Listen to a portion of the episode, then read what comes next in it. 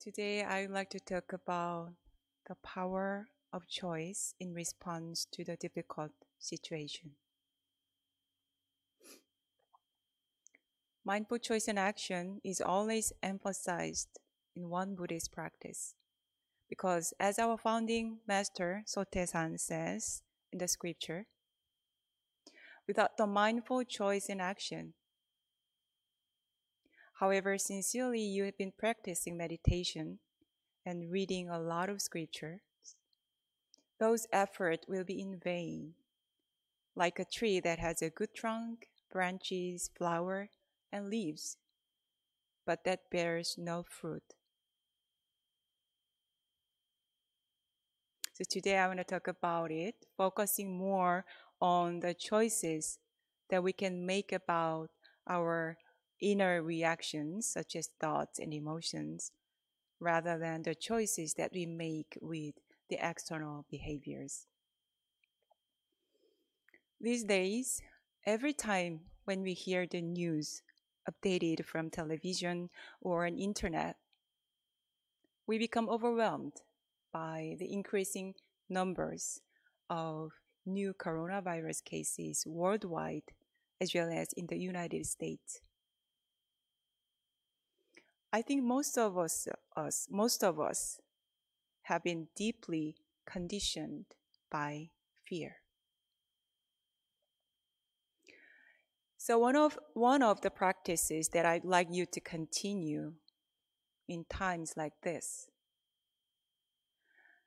is to constantly remind ourselves that we can still make a choice. We cannot control this pandemic. However, we can decide how to respond to it. We can choose to live in our fears and worries, or to stay calm and centered and continue to cultivate mindfulness and compassion. Let me share the story that one of my friends shared with me after she came back from the Camino pilgrimage. This was about a 500 mile journey from France to Spain, which took five weeks of walking. She wanted to challenge her mental and physical capacities and enlighten her spirit. If you search internet for a Camino pilgrimage, you will find a lot of informations from those who've been there. Most of them say how wonderful and beautiful their journey was and how much it was worth or the hardship you have to go through there. They see it from a very positive point of view. However, a few days after she began her pilgrimage, she realized that this may not necessarily be her case. She walked 16 to 20 miles a day. It was November. The weather was brutal. It rained for several days in a row. And one day, she had to walk in the pouring rain for two hours. On another day, she walked all day long in the heavy snow, which she had not prepared for. She also had to fight with the bed bugs, which is the last thing that you'd want to meet in your trip. The physical and emotional challenge was harsh. She experienced herself in a different level, especially in anxiety, fear, and loneliness. However, she did not give up and finished the full course of pilgrimage. But that was not the end. Her flight back home from Madrid to Paris and Paris to her city was one long continuation of hardships.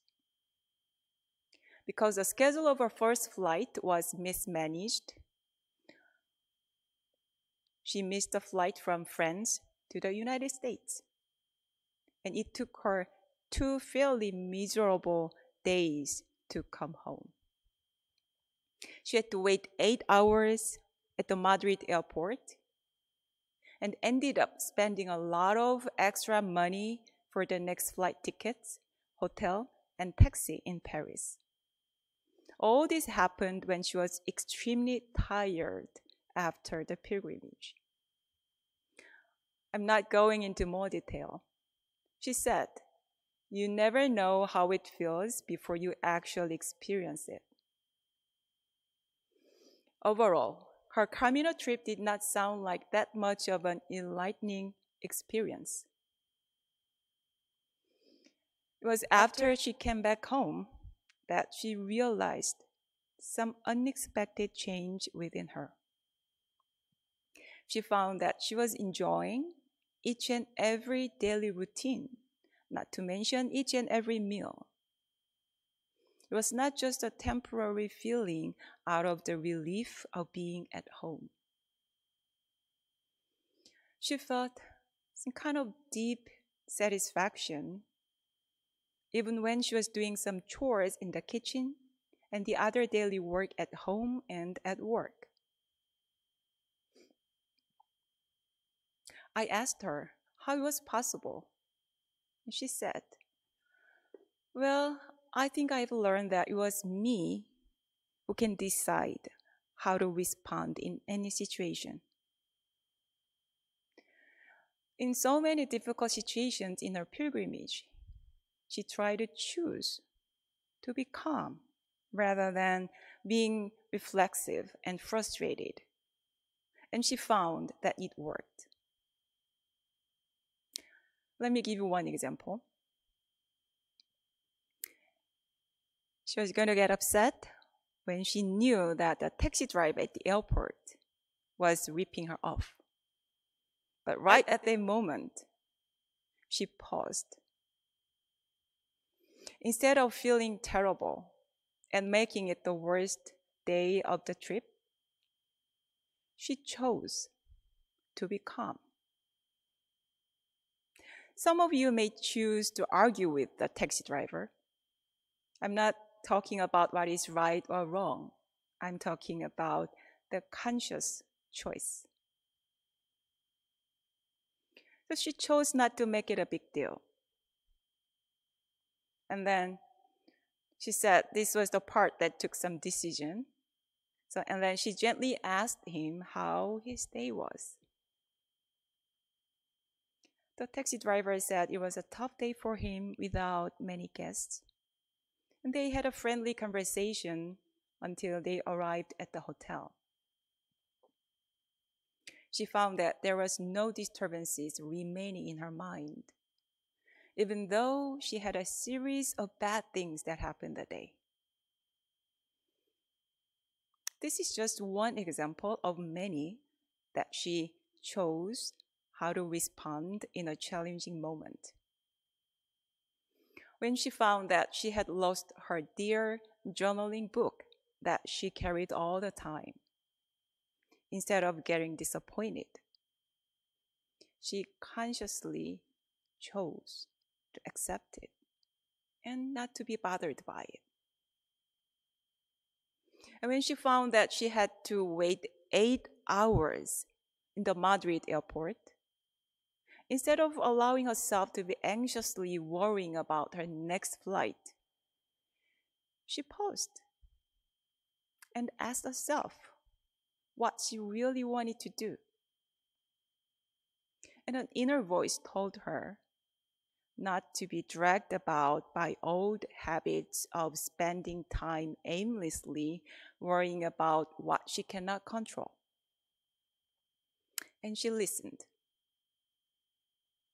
she sensed she was the one who could make a choice about what to do and how to spend the eight hours at the airport.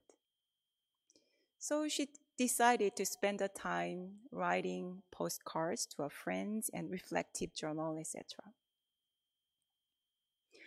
And the first sentence of the journal was life is fun. We know how frustrating it can be to have our flight delayed for hours, especially when you have to transit to the other flight in the next country. It was not fun. It's not fun.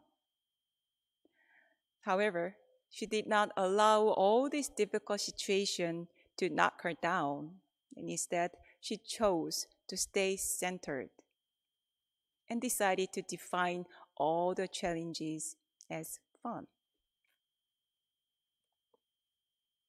It was pretty impressive to listen to it.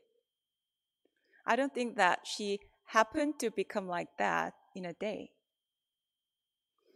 Maybe while she had to endure many extreme challenges and unexpected accidents during the journey, she had learned that she had the inner power to transform those experiences by changing her inner response, even though she may not have realized it at that moment. And this continued after she came back from the trip. She found that if she decided to be happy, then she could be. Many spiritual teachers have taught us that this it's not the outer circumstances but our inner choice that decides our happiness. She kind of learned it through her own experience. When someone close to you shares this with you, it feels more authentic and real. It was pretty inspiring to me. So I wanted to share it with you today. We often think emotions such as fear or sadness are not something that we can control, but that they just automatically arise. Therefore, there's nothing you can do about it, which is not true. When we face a challenging moment, our practice is to first to pause and become aware of the fearful mind or whatever arises in your mind. And then ask yourself how you want to choose to respond. It is okay to feel fear. It is okay to feel sad. However, the next step is up to you. Do you want to hold on to it or do you want to let go of it? The first item of the nine essentials, uh, nine essential items uh, of daily practice is the mind is originally free from disturbance, but disturbances arise in response to sensory conditions. Let us restore the equanimity of our true nature by letting go of those disturbances. I used to wonder why the founding master did not explain how to let go of disturbing mind, which seemed the most important part to me. It's been my question for a long time. How can you let go of disturbances, worries, fear, anger, and sadness that arise when we face a difficult situation. And why our founding master did not mention it.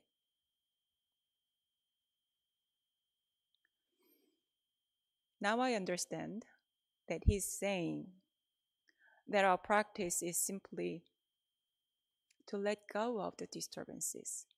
In other words, every time you find you've been uh, you become disturbed or you are likely to disturbed, then choose not to hold on to it and let it go.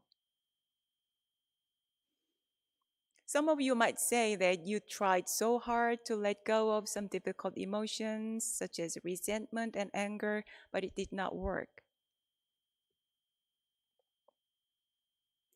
If you understand that your mind is originally free from any disturbance.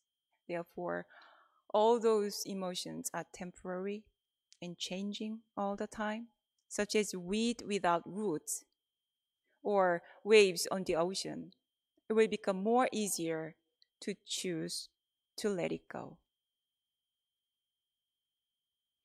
Everyone has been facing the same situation of the pandemic, but their reactions are different. There are some people who choose to hold on to the fear and hoard toilet papers at home, or even attack somebody on the street just because he or she is an Asian. There are others, like so many doctors and nurses, who take care of the sick people at the risk of their own life. We all have fear.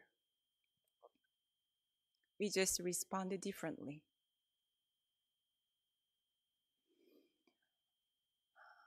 I hope we'll find the true nature of all human beings and have faith in the limitless power and capacity that is within ourselves, especially in this difficult time.